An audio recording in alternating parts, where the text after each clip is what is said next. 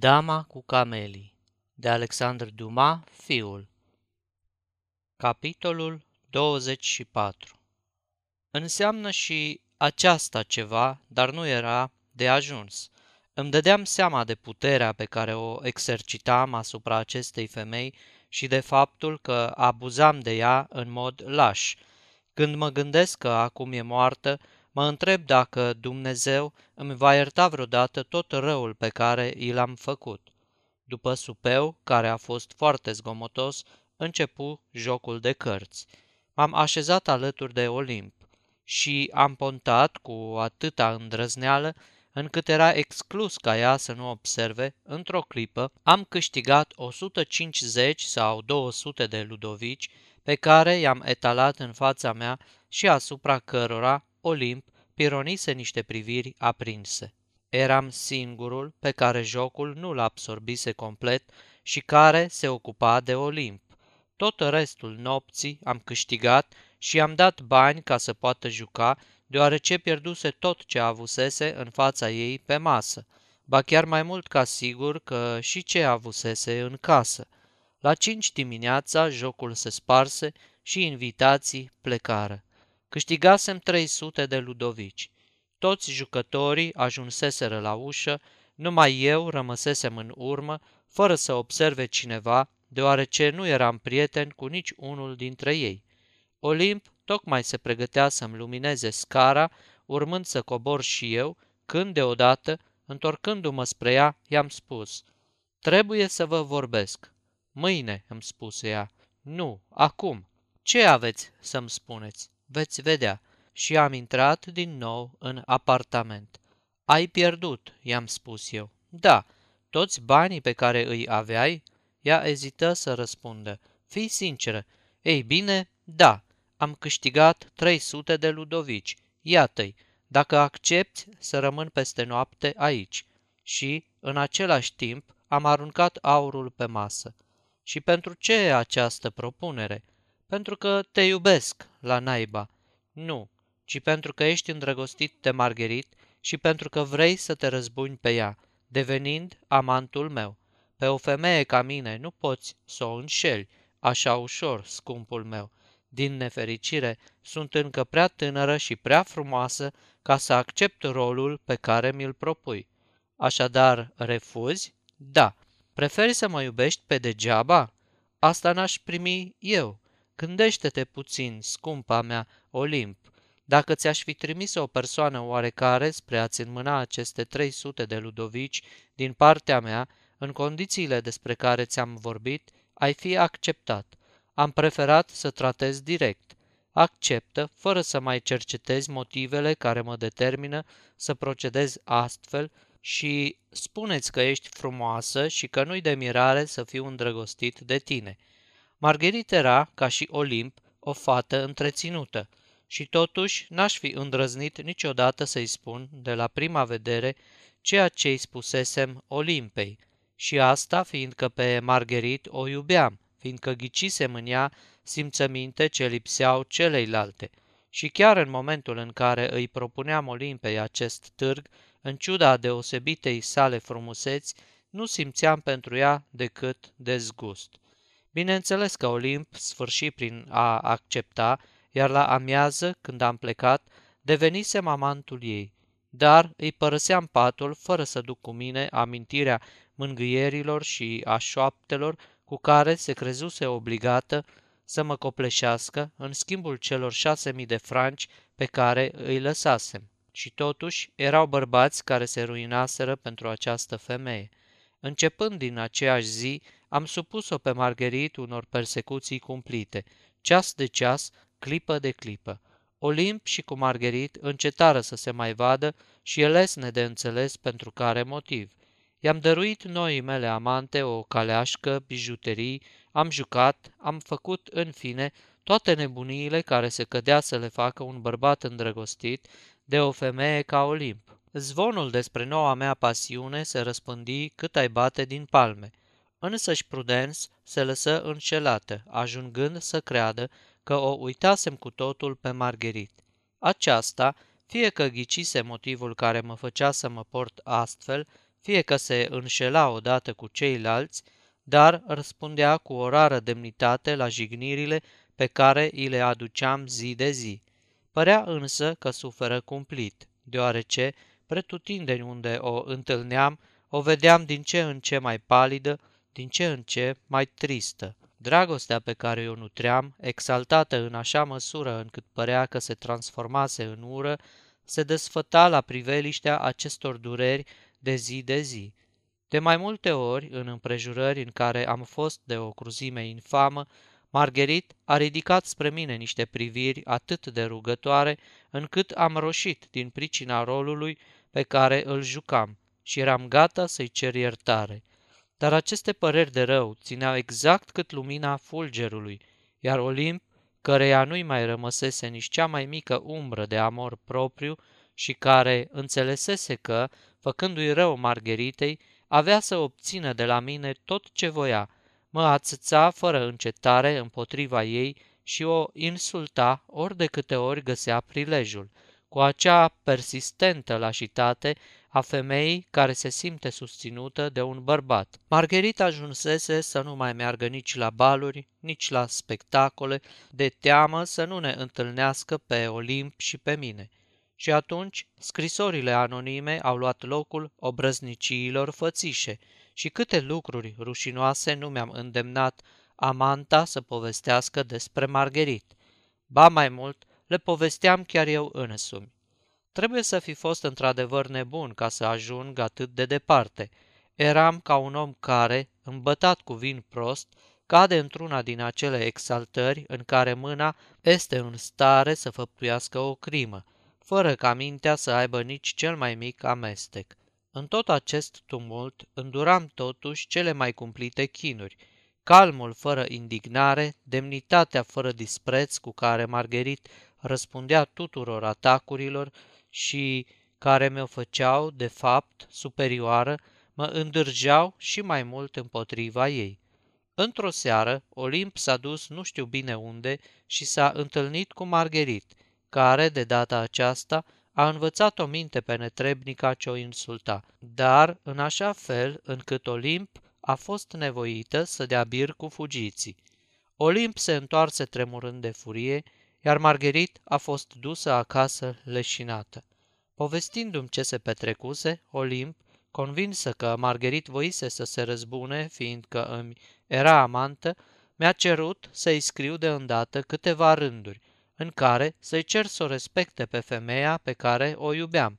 Nu-i nevoie să mai spun că am acceptat pe loc acest lucru și că i-am scris Margheritei tot ce mi-a trecut prin minte mai jignitor, mai rușinos și mai crud, iar scrisoarea i-am trimis-o chiar în aceeași zi. De data aceasta, lovitura era prea brutală pentru ca nenorocita să o suporte fără să mai spună nimic.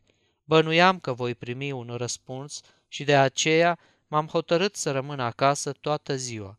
Cam pe la orele două cineva sună și o văzui pe Prudence intrând. Am întrebat-o cu aerul cel mai indiferent din lume cărui fapt îi datoram vizită.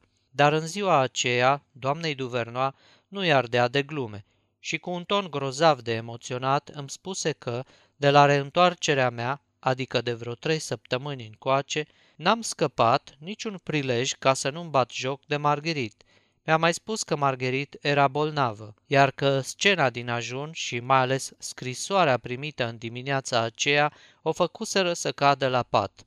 Pe scurt, fără să-mi facă reproșuri, Margherit o trimitea să-mi ceară îndurare, spunându-mi că nu mai avea nici forța morală, nici forța fizică să rabde chinurile la care o supuneam. Aceasta este o înregistrare Cărțiaudio.eu. Toate înregistrările Cărțiaudio.eu sunt din domeniul public. Pentru mai multe informații sau dacă dorești să te oferi voluntar, vizitează www.cărțiaudio.eu. Dacă domnișoara Gotier m-a părăsit, era în dreptul ei să o facă, îi spusei prudenței, dar ca să insulte o femeie pe care o iubesc, pe motiv că această femeie îmi este amantă, lucrul acesta nu-l voi îngădui niciodată. Dragul meu, îmi spuse Prudence, Dumneata ești sub influența unei stricate fără inimă și fără minte. Ești îndrăgostit de ea, este adevărat, dar ăsta nu e un motiv ca să torturezi o femeie care nu se poate apăra. Domnișoara Gautier să-mi trimită pe contele de N al dumnea ei și atunci partida va fi egală. Știi prea bine că ea nu va face acest lucru. Așadar, dragă Armand, las-o în pace. Dacă ai vedea-o, ți-ar fi rușine de modul în care te porți cu ea. E palidă, tușește mereu, nu o să o mai ducă mult. Și Prudence îmi întinse mâna adăugând, vino să o vezi, vizita dumitale are să-i facă mare plăcere. N-am nicio poftă să-l întâlnesc acolo pe domnul de N. Domnul de N nu vine niciodată la ea, nu poate să-l sufere. Dacă Margherit ține să mă vadă, știe unde stau, să vină. Eu nu voi mai pune niciodată piciorul în Rudantin. Și ai să o primești bine? Fără îndoială că da. Ei bine, sunt sigură că are să vină. Să vină. Ieși în oraș azi? Am să fiu acasă toată seara. Mă duc să-i spun. Prudence plecă. Nici măcar nu i-am scris Olimpei să nu mă mai aștepte. De altfel, nu prea mă închiseam eu de femeia asta. De-abia dacă petreceam la ea o noapte pe săptămână. Cred, de altfel, că se consola cu un actor de la nu știu ce teatru de pe bulevard. Am ieșit să iau masa și m-am întors aproape imediat. Am poruncit să se facă focul în toate sobele și am spus lui Joseph că în seara aceea era liber.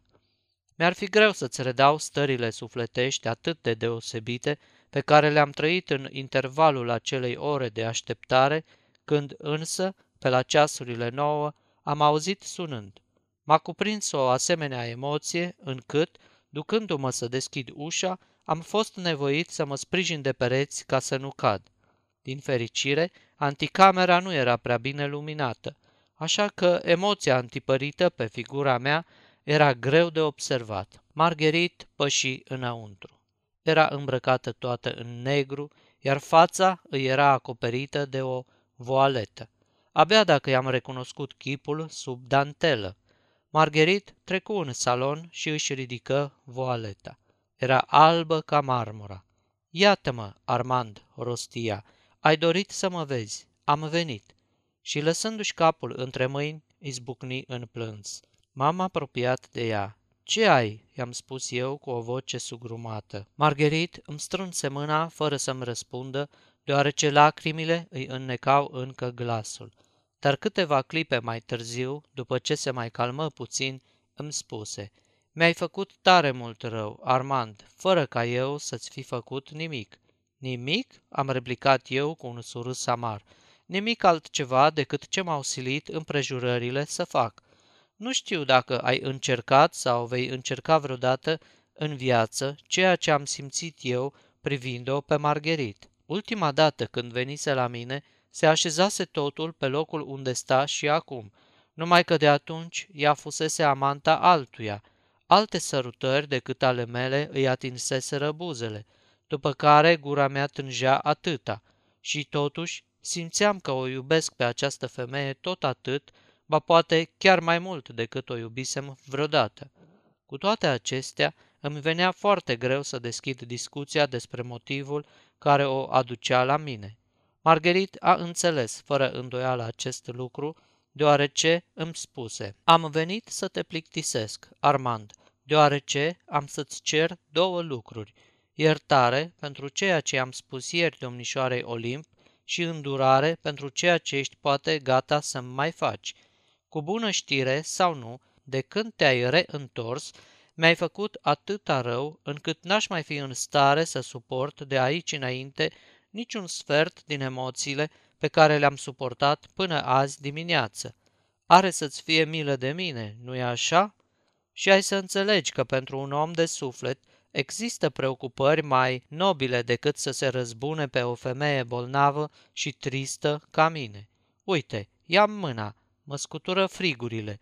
M-am sculat din pat ca să vin să-ți cer nu prietenia, ci indiferența ta. Într-adevăr, mâna Margheritei ardea. Biata femeie tremura sub veșmântul de catifea. Am împins lângă focul din cămin fotoliul în care stătea. Crezi că eu n-am suferit din noaptea aceea în care, după ce te-am așteptat la Bugival, am pornit să te caut la Paris, unde n-am găsit decât scrisoarea ta, care a fost gata să mă scoată din minți. Cum ai putut să mă înșeli, Margherit, pe mine, care te iubeam atât? Să nu vorbim de asta, Armand. Nu pentru asta am venit. Am vrut să te văd cu alți ochi decât ca pe un dușman. Asta e tot. Și am vrut să-ți mai strâng odată mâna.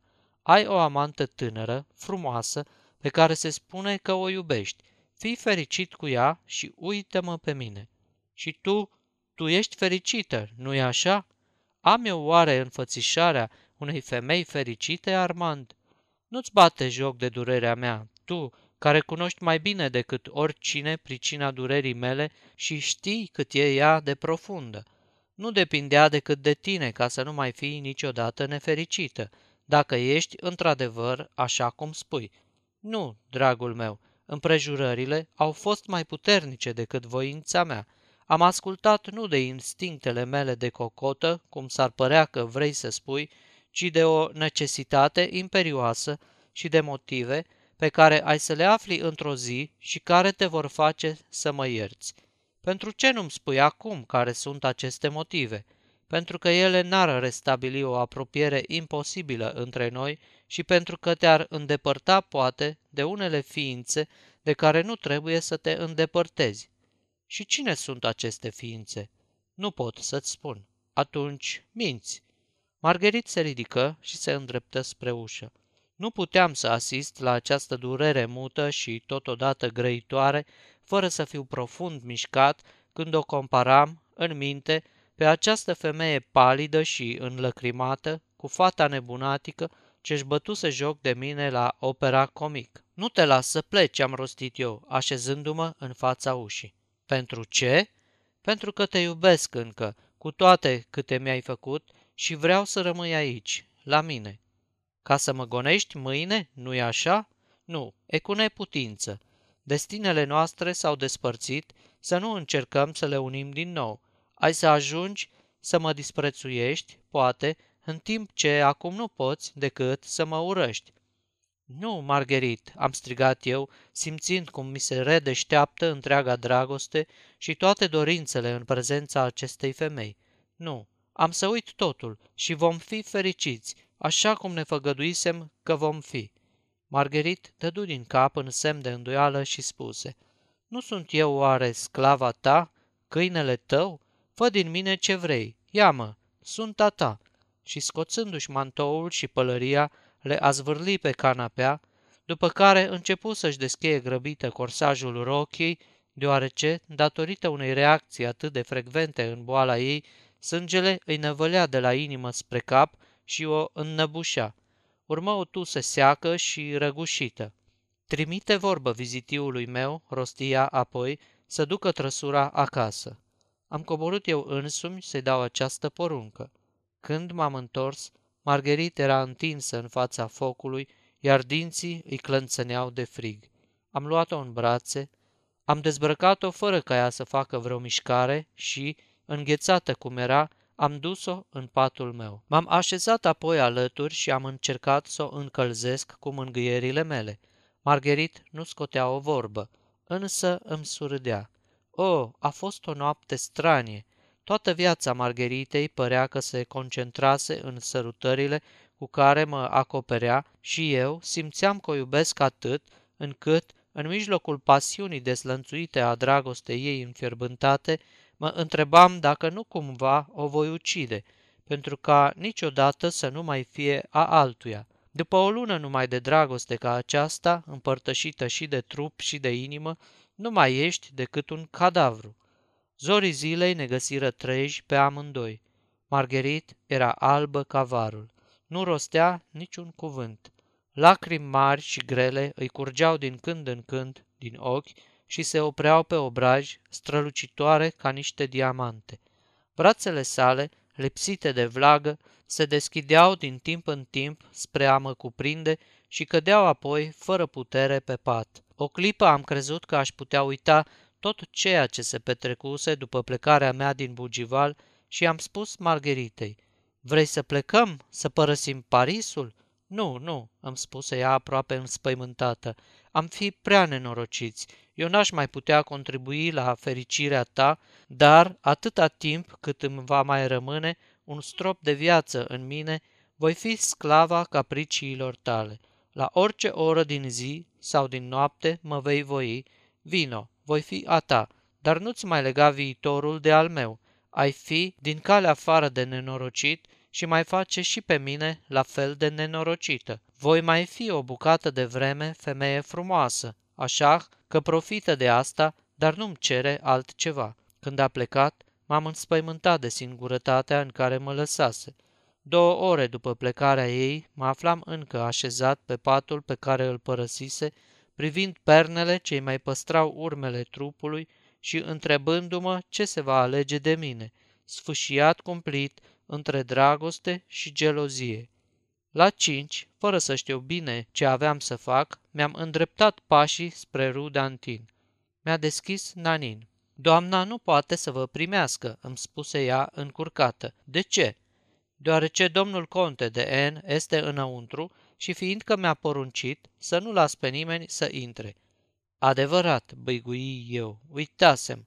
M-am reîntors acasă ca un om beat și știi ce am făcut în acele câteva momente de delir al geloziei, suficiente pentru a comite o faptă rușinoasă ca aceea pe care am comis-o. Știi ce am făcut? Mi-am spus că această femeie își bate joc de mine și mi-o înfățișam în cea mai netulburată intimitate cu contele, repetându-i aceleași cuvinte pe care mi le șoptise și mie în noaptea care trecuse. Și atunci, luând o hârtie de 500 de franci, i-am trimis-o însoțită de următoarele cuvinte. Ai plecat atât de repede azi de dimineață, încât am uitat să te plătesc. Iată prețul nopții tale. Apoi, după ce am expediat scrisoarea, am plecat de acasă, ca și când aș fi vrut să fug de remușcarea ce m-a cuprins imediat din pricina infamiei pe care o făptuisem. M-am dus la Olimp, pe care am găsit-o probându-și niște rochii și care, după ce am rămas singuri, a început să-mi cânte niște cântece obscene ca să mă distreze. Olimp întruchipa foarte bine tipul curtezanei fără rușine, fără inimă și fără minte, cel puțin după părerea mea, căci, cine știe, poate că pentru un alt bărbat întruchipa același vis pe care îl întruchipa Margherit pentru mine. Mi-a cerut bani și după ce i-am dat, m-am întors acasă. Margherit nu-mi răspunsese nimic. Cred că nu-i nevoie să-ți spun în ce stare de agitație am fost toată ziua următoare. La șase și jumătate, un comisionar îmi aduse un plic în care se aflau scrisoarea mea și biletul de 500 de franci, fără niciun cuvânt în plus. Cine ți-a dat plicul?" l-am întrebat pe comisionar. O doamnă care pleca împreună cu camerista ei cu diligența de Boulogne și care mi-a spus să nu-l duc decât după ce va porni diligența. Am alergat la Margherit într-un suflet. Doamna a plecat în Anglia astăzi la șase, îmi răspunse portarul. Nimic nu mă mai reținea la Paris, nici ură, nici iubire. Tot acest bucium mă epuizase. Unul dintre prietenii mei urma să pornească într-o călătorie în Orient. M-am dus să-i spun tatălui meu că doream să plec cu el. Tata mi-a dat câteva polițe și recomandații, iar opt sau zece zile mai târziu mă îmbarcam la Marsilia. La Alexandria am aflat de la un atașat de ambasadă care o vizita uneori pe Margherit că biata fată e grav bolnavă. I-am scris atunci o scrisoare la care am primit răspuns la Toulon și al cărui cuprins îl cunoști. Am pornit numai decât spre Paris și știi ce a urmat. Nu-ți mai rămâne acum decât să citești cele câteva foi pe care mi le-a înmânat Julie Duprat și care reprezintă completarea absolut necesară a celor ce ți-am povestit. Sfârșitul capitolului 24